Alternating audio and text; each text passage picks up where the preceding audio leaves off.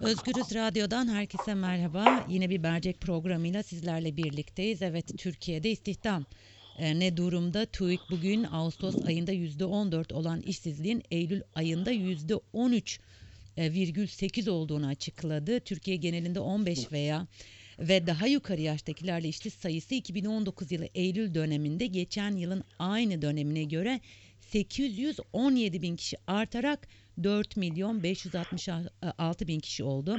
İşsizlik oranı 2,4 puanlık artış ile %13 seviye 13.8 seviyesine ulaştı. İstihdam uzmanı Sinan Ok'la birlikteyiz. Sinan Bey merhaba. Merhaba Özbeyde Hocam. Ee, Kolaylıklar diliyorum. Çok çok teşekkür ediyorum. Her zaman olduğu gibi pek çok sayı var, rakam var. Bunlar ne anlama geliyor? Yani %13.8 e, ne demek? %13.8 maalesef şu an e, en yüksek dünyadaki işsizlik oranların içerisinde ilk 5 arasında Avrupa Birliği ölçeğinde aday ülkeler içerisinde de Türkiye için e, ikinci sıraya doğru gidiyor. Çünkü ondan daha yüksek olan İta, İspanya ve Yunanistan oranla, oranları düşme eğiliminde. Önceki yıllardaki krizin etkilerini düzeltmeye çalışan bu iki ülkede işsizlik oranları düşüş eğiliminde. Bizimki de yükselişte olduğu için maalesef bu eğilim devam ederse yakında İspanya'ya geçerek Yunanistan'dan sonra en yüksek işsizlik oranının olduğu ülke olacağız. Aynı e, bu 13.8 sayılar dediniz ya aslında bunlar insanlara tekabül ediyor. Yani e, işsiz sayısı 13.8 e, için baktığımızda 4,5 milyon kişi hatta tam rakamı söyleyelim 4 milyon 566 bin insan. Evet. Şimdi bu korkunç bir sayı. Aslında Türkiye'de yapısal bir istihdam sorunu var. Şu an mülteciler hariç tutulduğunda ki bence hariç tutulmaması gerekiyor ama elimizde veri olmadığı için bunu söylemek durumundayım. 82 milyon yurttaş var. Ama sigortalı çalışan sayısı 15 milyon. Hatta doğru olsun 15.3 milyon. Şimdi bir yanda 15.3 milyon ücretli ve sigortalı çalışan kişi var. Öte yandan bakılması bakım yükü olan 82 milyon var. Şimdi işsiz sayıları son 3 yıl içerisinde neredeyse katlanarak arttı. Yani bu bakılması e, sorunu olan kişiler aynı zamanda iş aramasına rağmen kendisine bakmaya iste, isteğinde olmasına rağmen iş bulamıyor. Siz de ifade ettiğiniz istihdamda da korkunç bir azalış var. Yani e, bu da aslında e, son bir yıl içerisinde yaşanan krizin iş gücü piyasasında hala devam ettiğini gösteriyor. Şöyle söyleyeyim mesela 623 bin kişi son bir yıl içerisinde işini kaybetmiş. Yani bu e, e, korkunç bir sayı. Mesela bazı ülkelerin nüfusundan daha yüksek bir sayı bakıldığında. Yine sigortalı çalışanların sayısında bir azalış var. Asıl kritik olan veri bu bence. Uzun vadede sorun çıkartacak, yapısal e, birçok e, soruna yol açacak. Baktığımızda SGK verileriyle TÜİK verilerine 42 ilde sigortalı sayısında düşüş var. Hı. Şimdi bu düşüş ne anlama geliyor? Burada sigortalı çalışan sayısı zaten siz de ifade ettiğiniz girişte kayıt dışı çalışan sayısında e, normalde planlanan, hedeflenen mesela 10. kalkınma planında şu hedefteydi Türkiye. Biz kayıt dışı çalışan sayısını %30'un altına düşüreceğiz diyorduk. Şu an plan dönemi bitmesine rağmen ve yeni 11. plan ilan edilmiş olmasına rağmen %36 gibi yapışkan bir e, orana yaklaştık. Yapışkan kelimesini özellikle seçiyorum.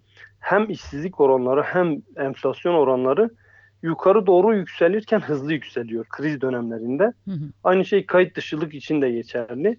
Ama düşürmek için bu kadar sürede e, bu kadar imkana sahip olamıyorsunuz. Yani hızlı yükselen değerler, olumsuz değerler düşerken bu kadar hızlı düşürülemiyor. Bu yüzden de Türkiye'nin 2001 yılı krizindeki duruma baktığımızda o zaman işsizlik oranları bütün dönemler boyunca %8'in altındaydı.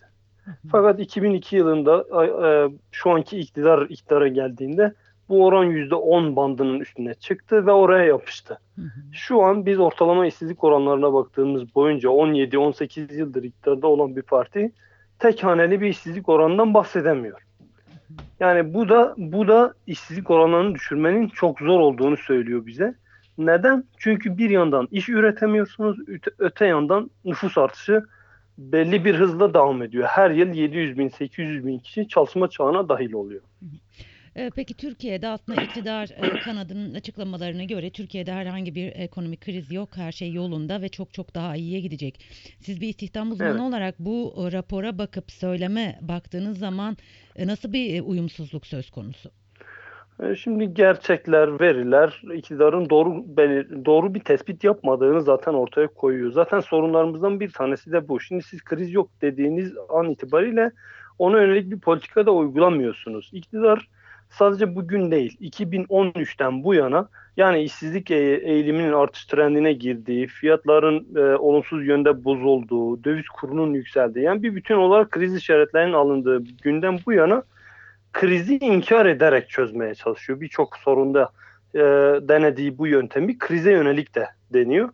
Bence asıl sorun bu iktidarın bu söyleminde. Eğer iktidar bu söyleminde e, tutarlı olsaydı biz şu an 2023 hedeflerini bütün manşetlerde konuşuyor olurduk.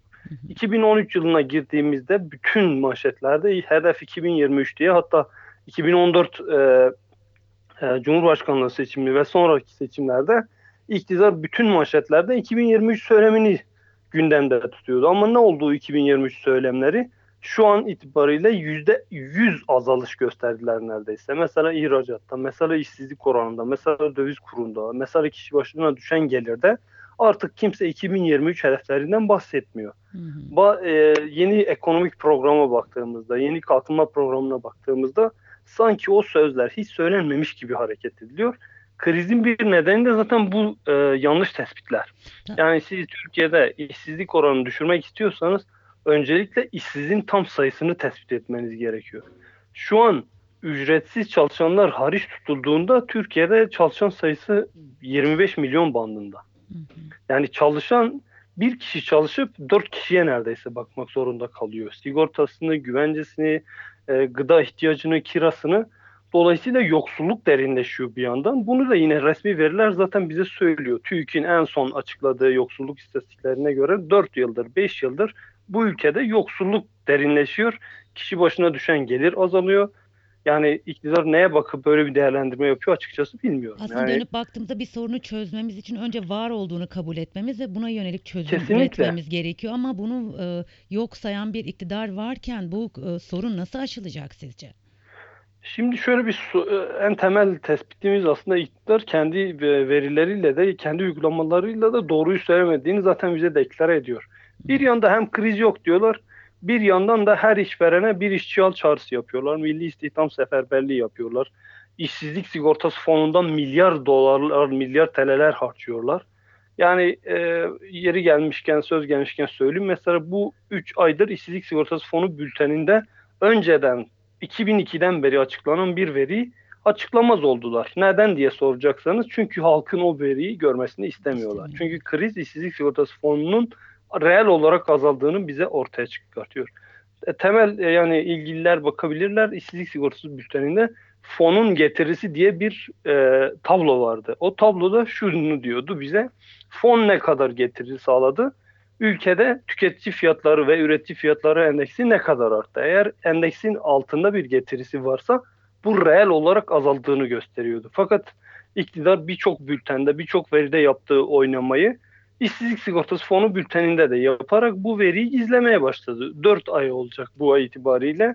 Artık biz fonun ne kadar getiri sağladığını ve bunun enflasyon oranlarından farkının ne olduğunu göremeyeceğiz. Çünkü iktidar bu bilgiyi kamuoyundan saklıyor. Peki mevcut e, duruma ve koşullara baktığımız zaman iktidar nereye kadar bir ekonomik krizi yok sayarak ve bu verileri saklayarak ilerleyebilir? Açıkçası iktidarda kaldığı sürece bunu yapacak. Yani bu biraz ironik olacak ama Evet. Şimdi 2023 e, e, hedeflerini hiç söylemeyen iktidar bu yılki seçimlerde şöyle bir şey söyledi. Biz artık anketlere güvenmiyoruz. Yani anketler onların istediği şeyleri söylemediği andan itibaren ne dediler? Biz anketleri veri olarak kabul etmiyoruz, yanıltıcı buluyoruz. Ama ne oldu? Bize hem 31 Mart seçimleri hem de 23 Haziran İstanbul seçimleri aslında anketlerin, halkın, kamuoyunun doğru olduğu, doğru yönde beyanda bulunduğunu söylüyordu.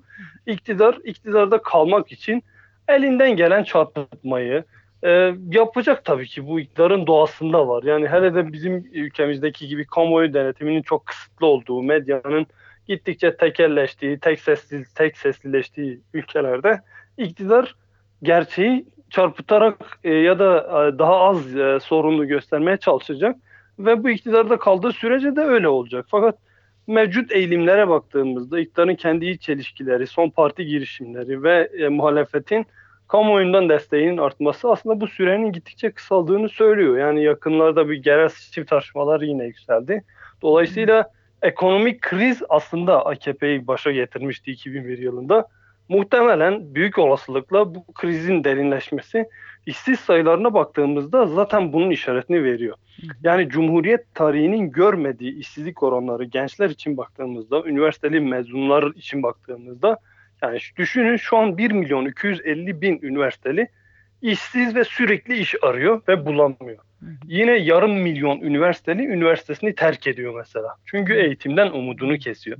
Şimdi böyle bir iktidar düzeni büyük umutlarla, topluma büyük işte sözlerle, programlarla, planlarla 2010 öncesi gelen iktidar, yükselen iktidar 2012 yılından bu yana aslında düşüşünü yaşıyor. Fakat bunu bir türlü kabullenemedi. Bunu 7 Haziran seçimleri söyledi, bunu 1 Kasım seçimleri söyledi. Dediğim gibi bu yılın seçimleri söyledi. Ama sürekli e, ceptekini tüketen, özelleştirme politikalarıyla mevcut fonları e, yandaşlarına dağıtarak mesela işsizlik fonu bunun açık örneklerinden biridir. Çok açık da tartışılabilir. Maalesef kamuoyu denetimi yeterince olmadığı için şu an biz işsizlik fonunun ne olduğunu bilmiyoruz. Bunun kaynağı işçiler her ay primlerinden, ücretlerinden kesintiler toplanarak bir fon da birikiyor. Fakat 4,5 milyon işsiz var dedik. Baktığımızda bu işsizlik fonundan adı işsizlik fonu ama yaralanan işsiz sayısı maalesef 500 bin 600 bin bandında. O da son artışlara rağmen. Peki e, son olarak e, şunu sormak istiyorum size. Önümüzdeki dönem için öngörünüz ne? E, daha mı kötüye gidecek? Şöyle söyleyeyim, yani işsizlik, iş gücü piyasası açısından ardıl piyasa diyebileceğimiz bir durum söz konusu. Yani ekonomik kriz yaşanmaya başladığı andan itibaren hem işverenler hem de işçiler işlerini bırakmamaya çalışır. İşverenler yetişmiş elemanını kaybetmemek için elinde tutar. İşçiler de yeni bir iş bulma imkanları azaldığı için reel ücret taleplerini geriye çekerler. Bu teorik olarak da pratik olarak da bilinen bir e, gerçek. E, dolayısıyla biz ekonomik kriz bitti dediğimiz anda bile bu kötüleşme iş gücü piyasası için maalesef artı bir dönem dediğimiz dönem daha yaşayacak. Fakat biz iş gücü piyasasında henüz en kötüyü göremedik. Yani mesela döviz kurlarında istikrar var denilen her dönemde yeniden bir artış eğilimi. Mesela son bir hafta içerisinde yeniden bir artış eğilimi gözlemliyoruz. Yine tüketici fiyatları endeksinde tek haneye inmiştik e, iki dönem önce baz etkisi nedeniyle yeniden iki haneye çıktık. Dolayısıyla bu eğilimin ne kadar süreceğini görmemiz gerekiyor. Tüketici güven endekslerinde, sanayi üretim endekslerinde yani resmi veriler üzerinden gidiyorum. Alternatif veri olmadığı için elimizde güvenmek zorundayız. TÜİK'e bu tartışmayı da e, kendi e, alanından yanıt vermiş olayım. Resmi verilere göre henüz en kötüyü görmüş değiliz. Dolayısıyla daha kötüye giderken işsizlik ve iş gücü piyasası için maalesef daha kötüsüne hazırlıklı olmamız gerekiyor. Burada da acil müdahale programları yapılması gerekiyor. Aslında ısrarla ifade etmeye çalıştığımız bu. Yani bir yandan 130 milyarlık işsizlik fonu birikmiş durumda diyorlar ki o da artık doğru değil. Bunun %95'i kamu bankalarına ucuz tahvil alımı olarak verilmiş durumda. Ama %5'ini bile işçilerin, işsizlerin lehine kullanırsak bu krizi daha az hasarla atlatabiliriz. İnsanlar daha az cinnet geçirir, daha çok e, yani sosyal adaptasyon sürecine, mesleki dezenformasyon sürecine girmeden bu süreci atlatırlar. Şimdi işsizler işsizlik sürelerini bir yılı aşan sürelerle yaşayınca mesleki birikimleri bile eriyip gidiyor. Yani düşünün herhangi bir bilgisayar programını, herhangi bir dili, herhangi bir işi bir yıl yapmadığınızda, kullanmadığınızda, yerine getirmediğinizde o meslek sizden aslında yok oluyor ve bunun maliyeti ölçülebilir değil. Yani asıl sorun burada. Şimdi 4,5 milyon insan çalışmaya hazır, sürekli iş arıyor ama bulamıyor. Ve bunların 1 milyon 250 bini dediğimiz gibi üniversiteli, bunların 1 milyondan fazlası bir yıldan fazla süredir arıyor ve bulamıyor işi. İş aramaktan bıkan 2.4 milyon gibi bir sayı var. Disk bunları da işsizlere dahil ediyor. E, dolayısıyla bu krizin en kötüsünü gördük diyemiyoruz. Özellikle işsizlik ve iş gücü piyasası açısından diyebilirim. O zaman ö- önümüzdeki günler daha da e, grilikten Maalesef işsiz sayılarında, işsiz resmi işsiz sayılarında 5 milyon bandını aşacağımızı düşünüyorum. Bunu e, 2017 yılında 4 milyon bandını aşacağımızı, o zaman OHAL yürürlükteydi. Ben ifade ettim dedim ki bu OHAL politikaları devam ederse Türkiye'de işsiz sayısı 4 milyon bandını aşacak. O zaman 3 milyon bandı civarındaydı. 3 200 300 bandındaydı.